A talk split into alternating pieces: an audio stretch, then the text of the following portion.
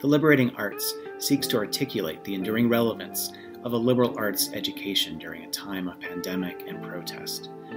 Through our online platform, we will host a series of conversations with writers, academics, institutional leaders, and public intellectuals about the nature of the liberal arts, their formational purpose, and their moral significance in a time of great cultural disruption. We hope to inspire viewers and listeners to learn more about the liberating effects of these arts on their own lives. To find out more, please visit www.theliberatingarts.org or find us on Twitter, Facebook, Spotify, or YouTube. Hello, and thank you for joining us. I'm Karen Swallow Prior, research professor of English and Christianity and Culture at Southeastern Baptist Theological Seminary.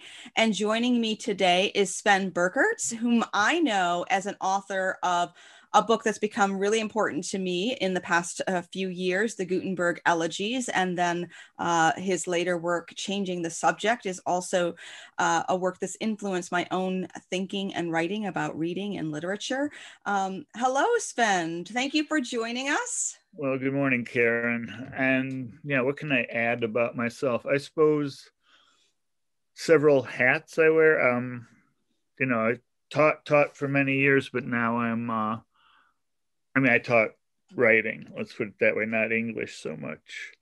Um, and I've been editing a literary journal called Agni or Agni up at Boston University for the last 15 years. And I guess I started out uh, really as a book reviewer, and that came off of a long decade of working in bookstores and really just being a kind of a book rat and realizing I had all this stuff in my head from reading, and I tried out some reviews to places, and they seemed to go. I mean, they seemed to connect and get published. And in that day and that time, and things have changed, you know, one thing could lead to another very quickly. So, you know, you publish a few, and suddenly someone else is on the line saying, you know, we have this new book coming so I did that a long time before um, Gutenberg came around. And that obviously is not, was a, connected in the sense that the more I read and wrote about what I read, the more I began thinking about reading itself. And that was sort of, that thinking was concurrent with a, what I see as enormous and totally decisive change in our culture, which was it seems almost like the good old days, the first advent of the computer, you know, and we're talking about dial up and the whole business. I actually, um, and I've written about this before, so it's not completely fresh, but there was a decisive aha moment in my life in terms of these questions. And um, years and years ago, decades ago, I was uh, visiting my parents. I lived in Ann Arbor. I had finished school there and uh, was working in a bookstore. And I went home and I took a walk in the old neighborhood. And it's a walk that took me up kind of a tall hill where I thought I'd be, you know, looking at the moon and seeing what the sky was doing. But instead, I noticed, and it was really for the first time that it came together for me as a picture. I noticed that everywhere I looked, windows were blinking blue. Mm.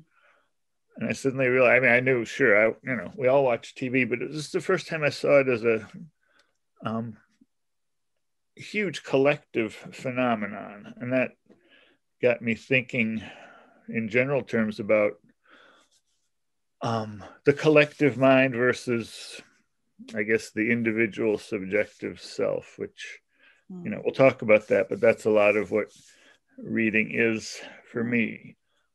At that point, it's hard to think back to be that far on the other side of what has transpired in the 40 years since. Um, it just seemed something coming over the horizon. It was new. People were starting to get computers and you know, it sort of took over the culture fairly rapidly, this whole idea of computerization and the future was now, and here it was.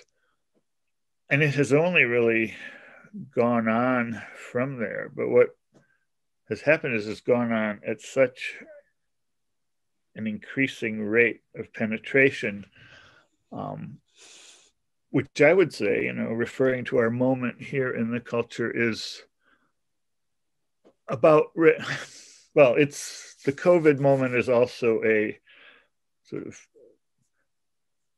uh, what do I want to call it? Kind of a, we're on a virtual cusp. We've been mm-hmm. practicing virtual for many years now in different ways, including like what we're doing now and learning to do a lot of shopping online, just everything. And now we have, as a whole society, been kind of marooned by COVID. And we are really now beginning to, uh, I think, not only exploit, but kind of take on the full possibilities of. Mm. Um, virtual everything and social media and mm. you know education distance learning and this was my great fear when all this started was that we were going to somehow um, wear away the notion of individuality as a kind mm. of ideal which i always thought was you know Emerson, self reliance, you know, it's kind of almost a fundamental American trope, you know, the rugged individualist who, right. you know, tamed the wilderness and built the cities and all that.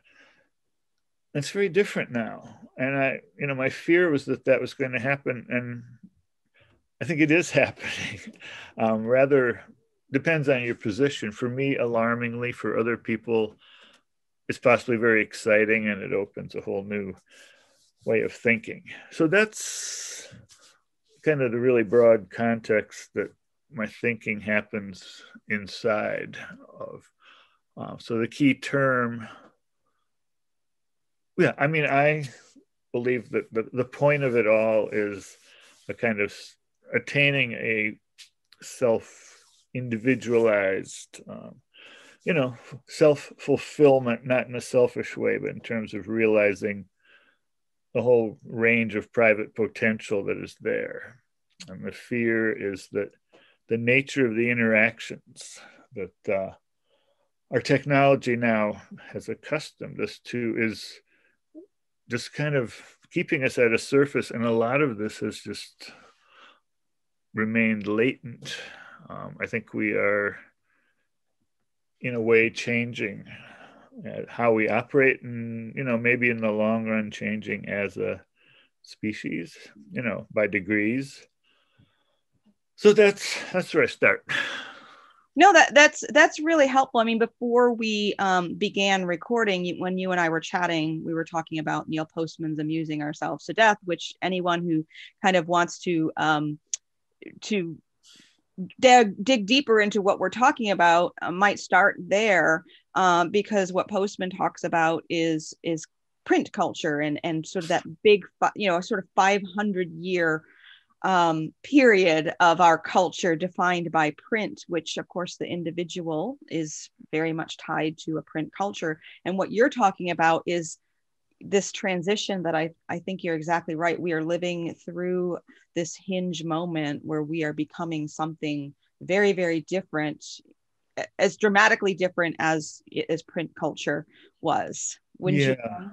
And one of the things that uh, brings this home to me, and at first it was kind of amusing, um, but now as you know, a few more years go by, there's a whole generation and maybe even two generations coming up that don't really understand what the analog world was like.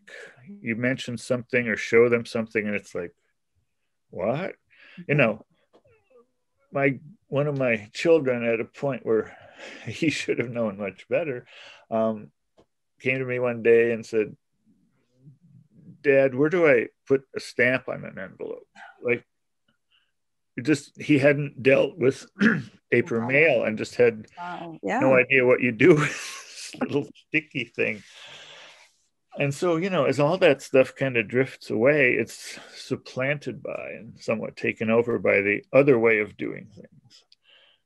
Well, and that it, that leads into kind of the the thesis of your of your book more specifically about reading um, and how it forms uh, uh, not just individuals but a culture. So can you talk a little bit about that? You know again how reading forms us versus how this post reading or post analog culture forms us? Yeah no certainly. Um i mean i use when i talk about reading i tend to talk about think of it in the ways that i read which is to say it's a more literary sort of reading i mean you could be reading a geology textbook as well but that's a different mental capacity that's being called on there.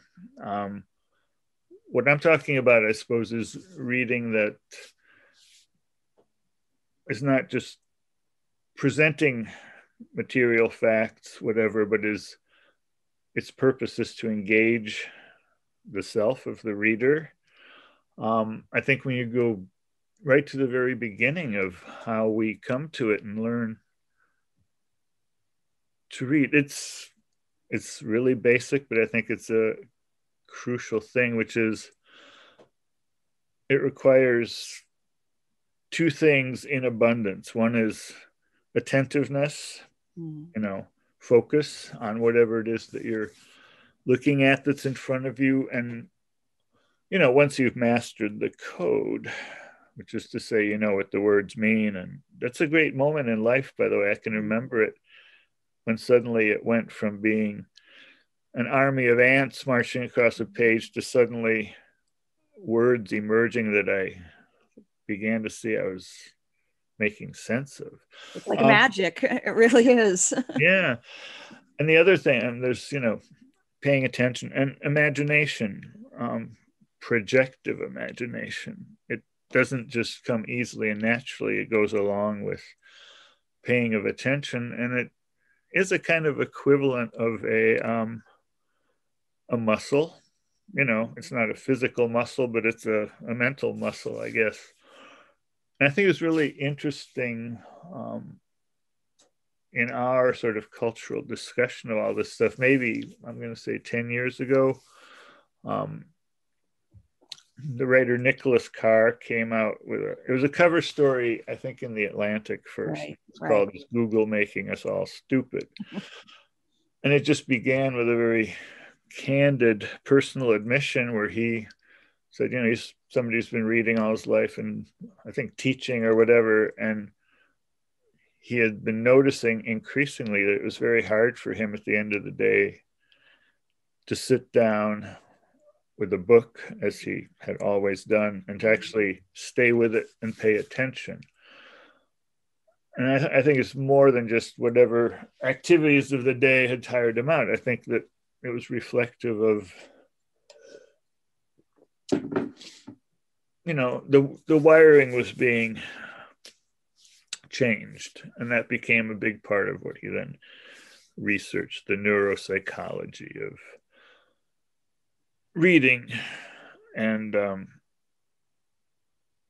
yeah so i mean he had a great example i know i'm going from side to side here but there was actually um, an experiment carried out and i think it was a long-term experiment with london cabbies do you know about this was that i think that was in the shallows was it? Yeah it was yeah. in there yeah. I think it's very indicative though is that it's not only that you're changing the wiring in some um, just abstract metaphorical sense, but this study showed that over time, you know, cabbies who had formerly just had the whole grid of London in their minds and began using GPS, they took measurements over the over time, and they actually saw physical um, changes in the brain. I mean, sort of shrinkage in that area that used to govern, you know, holding all this data. And now that was being,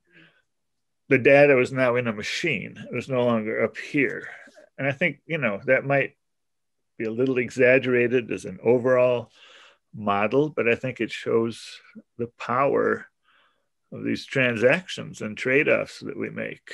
Um, so, yeah, so so it shows really that, I mean, because I, I, I experienced the same thing with this this lack of uh, attentiveness and this difficult you know to sit down and read like I used to for so many years. It's not just my imagination, right? it, it is right. actually something physiologically happening, and that actually. So if you can transition brief you know kind of to your next book changing the subject this is really what you're talking about you're in in the gutenberg elegies you're talking about reading and what how it forms us and then the next step is well when we stop reading and we enter this digital age, we actually become different kinds of subjects. And I'd love for you to talk about that a little bit.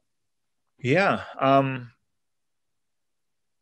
I mean, I think what happens is not, I mean, it happens on so many levels at the same time. And one of the things that the online, digital, virtual culture, whatever we want to call it, um, has just by the nature of how it operates created in us a sort of an anxious what's next twitch whatever mm-hmm. you're doing there's a something's coming it's about to you know pop up on your screen or come in as an email it's a constant expectation and it's one that keeps you at the surface or tends to keep you at the surface and um, that's one of the things I think is the Nicholas Carr reading moment is that what's hard to regain is sitting there and having only one channel open, the channel of yourself and what you're reading and sort of mm-hmm. inhabiting.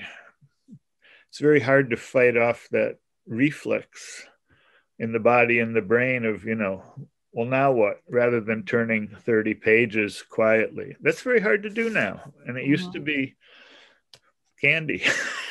been, I feel so affirmed. It's true. It is hard. It's so hard. So um the question is what is this doing on a large scale? And um if you are a true uh, believer in the power and you know magic of reading and all that it's a negative effect.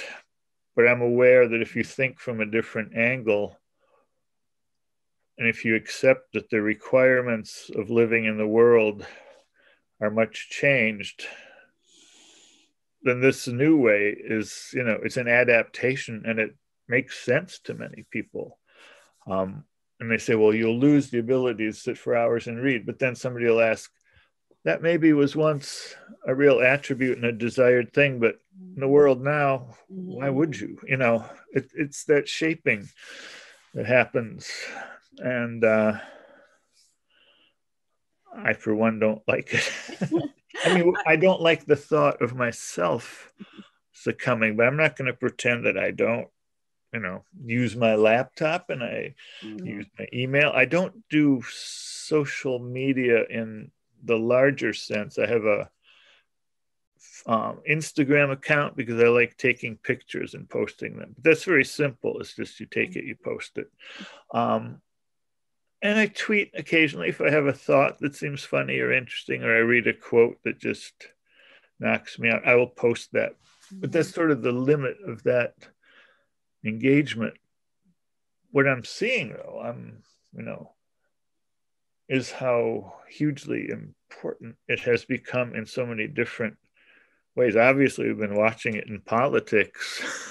it has, uh, I mean, it's incalculable to think how much uh, online media has shaped our political life, our responses to things. It's created a 24 7 cycle of everything. If you log off for an hour, you're going to miss the fact that the attorney general was just fired or whatever, you know. Right. So you're always kind of hooked to that little tube.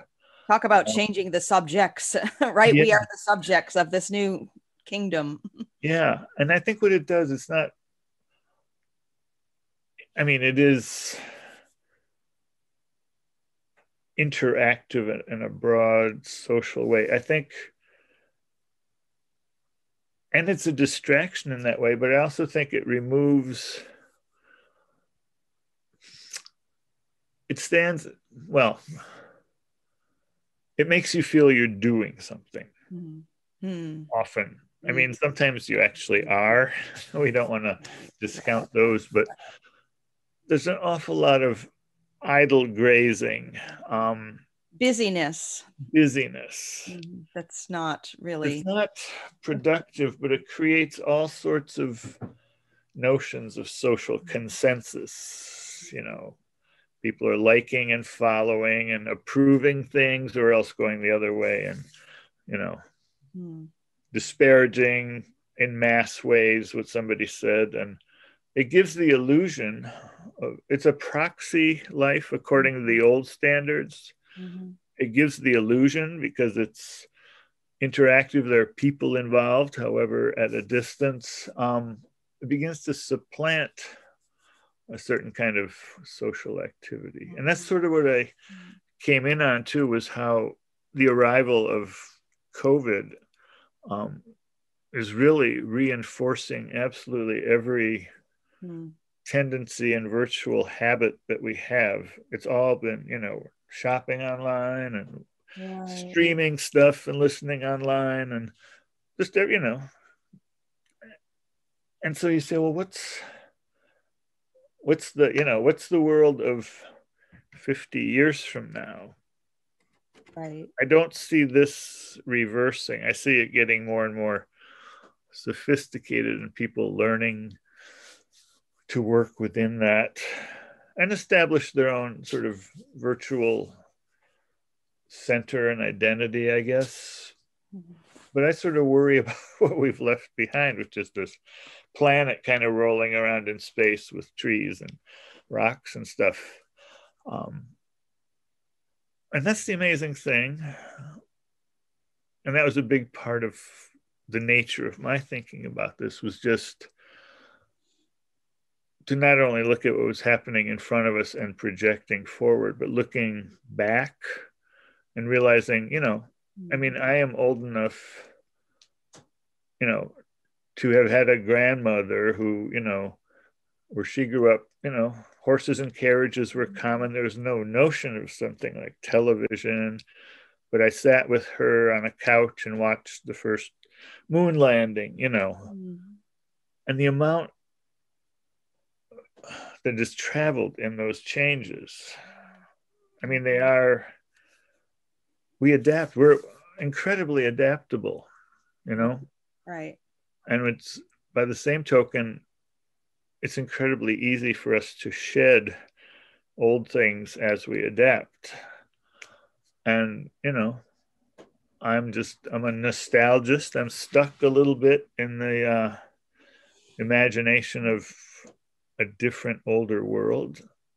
And I'll go on to say um, that a lot of that imagination of an older world has been reinforced by reading, because mm-hmm. most of what I have read in my life is about sort of various levels of a prior world, whether it's, you know, 18th century or early 20th century, whatever. It's all mm-hmm. imaginatively I'm projecting into you know, the world of the book, which is the world that we're not in anymore, which is a weird thing too. Which I mean, so so we can imagine as well how the subjects of this digital age will be formed in a similar way by digital media as you and I have been formed by books. And that actually makes it even scarier, I think. Yeah well, you had um, that question on the you know sheet of things to think about as you know what's the difference between having grown up essentially in a reading and book culture versus coming of age in a uh, pretty much virtual online thing like many of our kids almost can't avoid whether it's you know gaming or just whatever the options are so vastly increased and they're so tempting mm. in the moment, you know, because they're quick and they're flashy and they give result. You get, you know, your little adrenaline fix. And that is a conditioning thing. And that's what we're talking about again. I guess you can't just shut that off and then mm. go read Tom Sawyer quietly in your room. Right. It has begun to neurally, you know, what fires together wires together i guess is that slogan and that it is creating you know, both possibly literally as with the um, cabbies, but you know, I don't know. I guess it's a habit. It becomes a habit and it becomes entrenched, and it's very hard to break addictive habits, as I well know. Um, so, yeah. And we have, you know, it's not just the natural human habit forming um, elements that we're dealing with, but these are compounded by the way that these yeah, things are built into these devices and um, systems to increase the natural effect. So it's not just our own; it's it's a completely different world, and I have to keep reminding myself of that when I feel the effects of the the addiction and the adrenaline rush and um, yeah. And think of and, and, contemplate opting out altogether because I don't know how you do it. Um, and I'd love for you to talk about that, how you, uh, you know, approach digital media more moderately than some of us including myself do. You talked about your instagram and your twitter. Um yeah how, how do you approach Those that? don't form a very big part of my day. Um what occupies me digitally especially again in the time of corona um is you know uh, editing this literary journal um, and dealing with submissions, which are all coming in electronically. So I'm constantly looking at things on screen, which is, you know, it's not like gaming, but it's still, you're in front of this device. Um, one way for me to cleanse myself, it's it's harder for me to, you know, log off and go read, say, than it is for me to log off and try to write my way into my thoughts, you know, keeping just um, just kind of a running, not a casual log. I mean, it's a I write my thoughts as if I'm writing an essay, but they're really just, especially in this time, you know, things are changing so radically. It's a kind of ongoing montage of my inner life, I suppose. Um, that very quickly and effectively takes me away from the um, world of you know flash concentration. I think it has to do with it's it comes out of the language and just the fact of using language and also maybe the long I mean I've been writing for like 50 years so it starts a reflex which is different and I can move into it and the world does fall away for that time, hmm. um, pretty much, you know. Can you talk a little bit more about um, because you you you you I you talk about yourself as teaching writing and being a writer, and yet you spend so much time thinking and writing about reading. And this is again another um, quality I think that we are losing. I, I teach I do teach a little bit of writing, and I teach a lot of students who want who want to be writers but who aren't readers. Right. Um, so can you talk more about that connection between uh, reading and writing and its importance. Well, yeah, I mean, you know, one of the uh, somebody's great quote, but I think maybe it was Saul Bellow. Um, a writer is a reader moved to emulation, which I thought sort of. So reading definitely came first. I think it opened, you know, those channels inside that you know had to do with words. Um, I think the thing about reading, aside from, you know, when you were young or when I was young, I would, you know, I'd read for the, the content. You know, I wanted the story, I wanted the action, you know, whether it was reading about Rascal or Long John Silver or whatever, you know. Um, but I think stepping back and thinking on it more reflectively, um, it's almost doesn't matter what the particular subject was, it was the recognition of the act of transformation. Mm. I mean, that's never, even right now, I can think about it and get kind of a little thrill off of it, which is the idea that you can really, you can be looking at a page of print and it is just little strings of black marks, and whatever you're doing with it is actually creating an imagined interior. I mean, it is doing something, you know. You could say that, well, that's happening if you're watching a movie too, but you're not doing the transformation. You're still getting the excitement of whatever the content is, but you're not making it. And I'd say that's kind of true across the board with social media of all sorts is that, you know, it may be interesting, it may give you something, but you're not exerting yourself upon it in any way. So it flows over you and doesn't leave a terribly deep mark in terms of so powerful. Thank you. Yes. Wow. I want to I just need to stop and think about this for a minute, but I'll just have to listen to it later. I, yeah. Wow. Wow. Well, it's fun to uh rev up that side of the the thinking mind.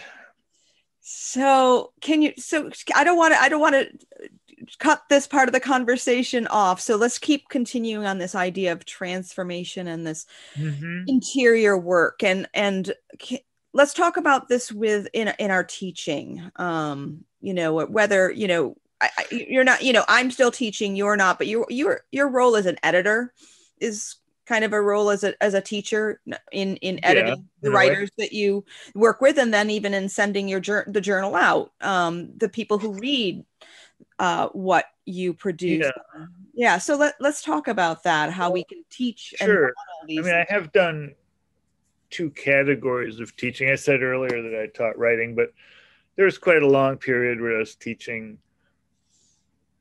you know, basic kind of expository writing where you assign certain things and you talk about them, and you make them write about it.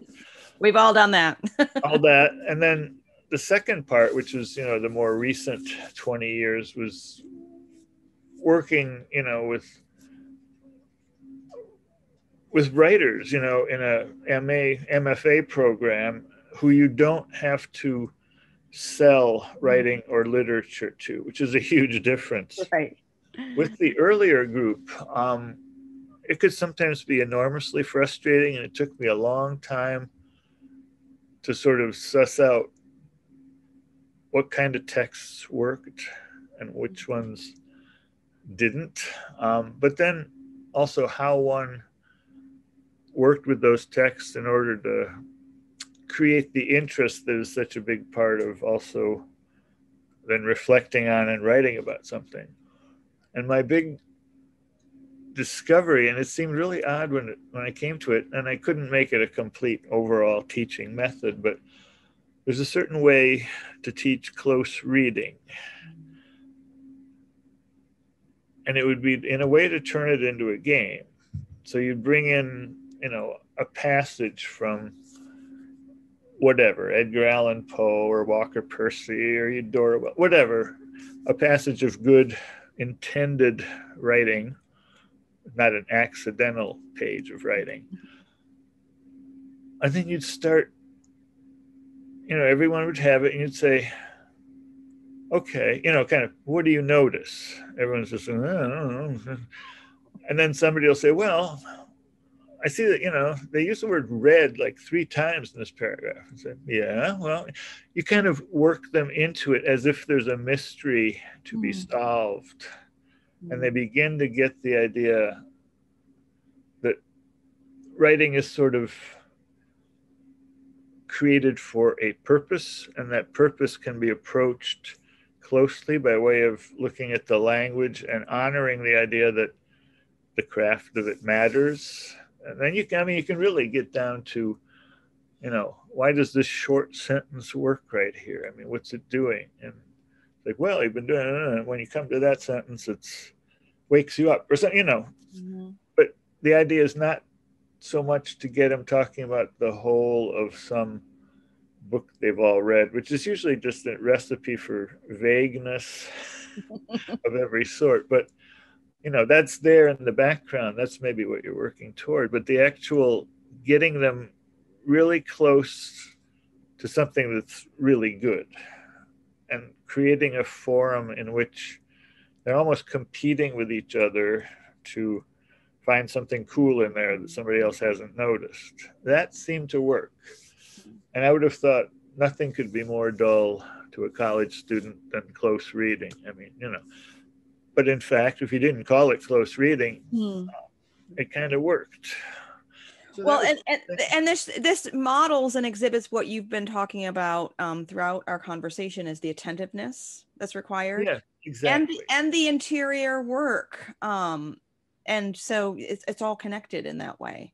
It is, and just to drift slightly to the side, I know there's a word which I use fairly often, but it's a key concept in changing the subject to us, along with attention.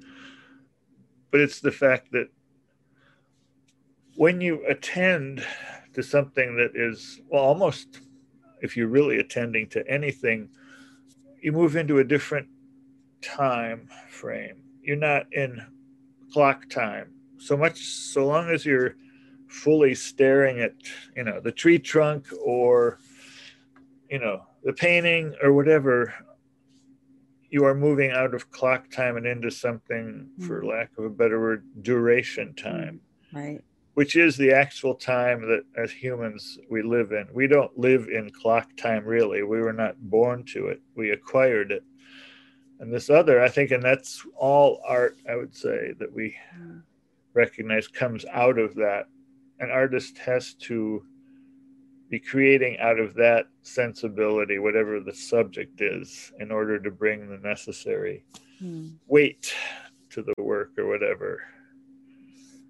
So, so can yeah. you talk um, a little bit about just the humanities in general i'm i mean you, we know it's a bad time for the humanities. It's almost always a bad time for the humanities but but uh, what can we say about the importance of the humanities and hope for the humanities um, even in the digital age? I mean are there some gifts that the digital age offers us or in the in encouraging this love for the humanities or is it all is it all curses? I think it works the other way possibly and i keep imagining, fantasizing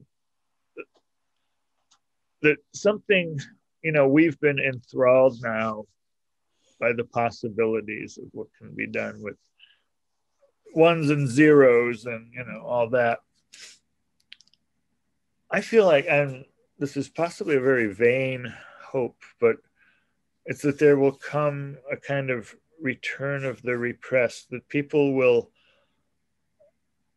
have one of those great turnarounds where they suddenly just want to go back to something. And mm-hmm. actually you know colleges might at some point actually offer greek again. Mm. or you know whatever but a discipline that um, right now in this current climate can seem highly irrelevant. Like why are you going to study 19th century art? You know you want to be in a stem program somewhere you know but I think I have to believe actually um, that those values are there. I mean, there'll always be some people to keep them notionally alive. Right. Um, the question is whether that can be enlarged, you know, and brought into the larger culture in a way that. But this country, you know, it has such a terrible class prejudice against learning and art. It's all seen as, you know, highfalutin or whatever. I mean, there's that deep vein, you know, um, and it's visible now in political terms, maybe too, but it's just, it's hard to imagine how we can, you know, bring something back unless you smuggle it in, you know, and sort of mm-hmm. ways that that happens is, you know, really good popular musicals, for example. Mm-hmm. They actually seem to reach people, and people say, "Oh, you should go see whatever." Mm-hmm. Um, it's hard, yeah, it's harder to imagine that happening with books except for Harry Potter. That's the last time I felt that the culture was taken over hmm. across the board by not only kids invested in this, but parents reading to their kids and thinking, oh, this is kind of fun. Hmm. Um, and so you know you have a lot of cities do that you know read a book pick a book we're all going to read you know sound and the fury not really but you know um, old man in the sea or whatever that's going to be our book i don't know how those fare i hear those initiatives from time to time that this is mm-hmm. i guess book clubs sort of serve they integrate social and reading and socializing together in a way. Um, and you know, anecdotally, over the course of the pandemic, there have been some reports of of of people, re, you know, spending some time reading the classics, and some of yeah. the some of the sales lists showed um, the classics at the top. So that that was encouraging. Yeah. But yeah, no, I, I agree. I agree. Uh, whether it lasts or not, I, I, I think we have changed the subject as you as you wrote, and and there probably isn't um, any real turning back. Um, but the thing, you know, maybe this should be a, a closing spot. Um, and this for me holds true very much for writing and this is something i talk about with my friends who you know write are writers and all of us inevitably and who knows how often but just experience the utter gobi desert dry nothing seems interesting but you write it and look stupid you know all that mm-hmm. and i always end up in those myself and i always find there's one thing that brings me back, and that is just to relax and in some way remind myself that at root it's a pleasure. Making a sentence is fun if you allow it to be. But you can get so dutiful and so whatever that writing becomes a chore. But underneath that, language itself is pleasure. And I think that if reading at all levels is to survive, I think it will be sort of dependent on the pleasure principle almost more than the dutiful. You must have read these hundred books in order to whatever. Um, yeah, it's just trying to get back into that mind state. Right. It's it's it's a love and it's one that may need to be cultivated, but it can be cultivated. And that is yes. what is yes you know that is our job to do in ourselves and and our i think job to do for the world too as much yeah. as we can i couldn't agree more well this was such a pleasure um especially for me personally because i've just admired your work for so long and i do want to really encourage anyone listening to check out your books the gutenberg elegies and changing the subject uh, is there any other work that you'd like to mention um, that listeners might look for? Well, I have, you know, a little bit of a book I'm fond of, but it's very different. And it's a book called The Other Walk. And it's basically, in a way, it was trying to recover that notion of pleasure after being a dutiful mm-hmm. reviewer and culture scold for so long. And it's just short little pieces coming right out of domesticity, really. Every day I would just and it's about attention, I guess. Mm. I would just wait until my eye settled on something in a legitimate way, not like just pick something, but it always seemed to happen for a while. And then I would write about that. Just odd little personal, you know, two or three pages each kind of. But uh, so that's a book. Yeah. Oh well, I I personally will be looking for that, and I hope others will as well. Excellent. Um, well, again, thank you so yeah. much, and um, I look forward to um, to encountering you perhaps on Twitter or perhaps on Instagram, um, but more so in the pages of your books. Well, thank you. And also, whenever this ultimately drops or manifests, uh, if there's a link or something, let me know. I'd just uh, like check out how it's coming through.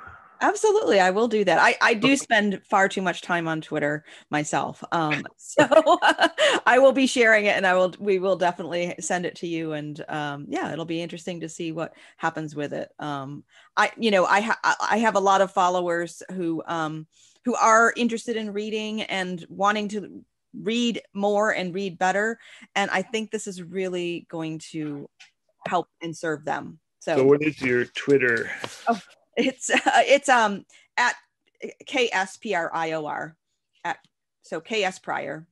K S P R I O R. Yeah, yeah. This is really going to serve um, the people that I try to teach, not only in the classroom but out in the Twitterverse. I consider Twitter my classroom, so. Let's yeah. I mean, I do my share. I'll, I will look for you out there. it, it, it's it's really kind of a mess out there. No obligation. My my Twitter. Oh yeah, no, no, my, of course. My, my Twitter feed is is yeah. well, you see. If, I, am a Baptist, so what what can I say? You know, it get it gets it gets crazy. so. All right. Well, All this right. is very nice. Nice. Very nice. Enjoy the rest of your day and yeah. um, say hello to New England for me. oh, I will right now. Okay. All Thanks right. Bye bye. Bye bye.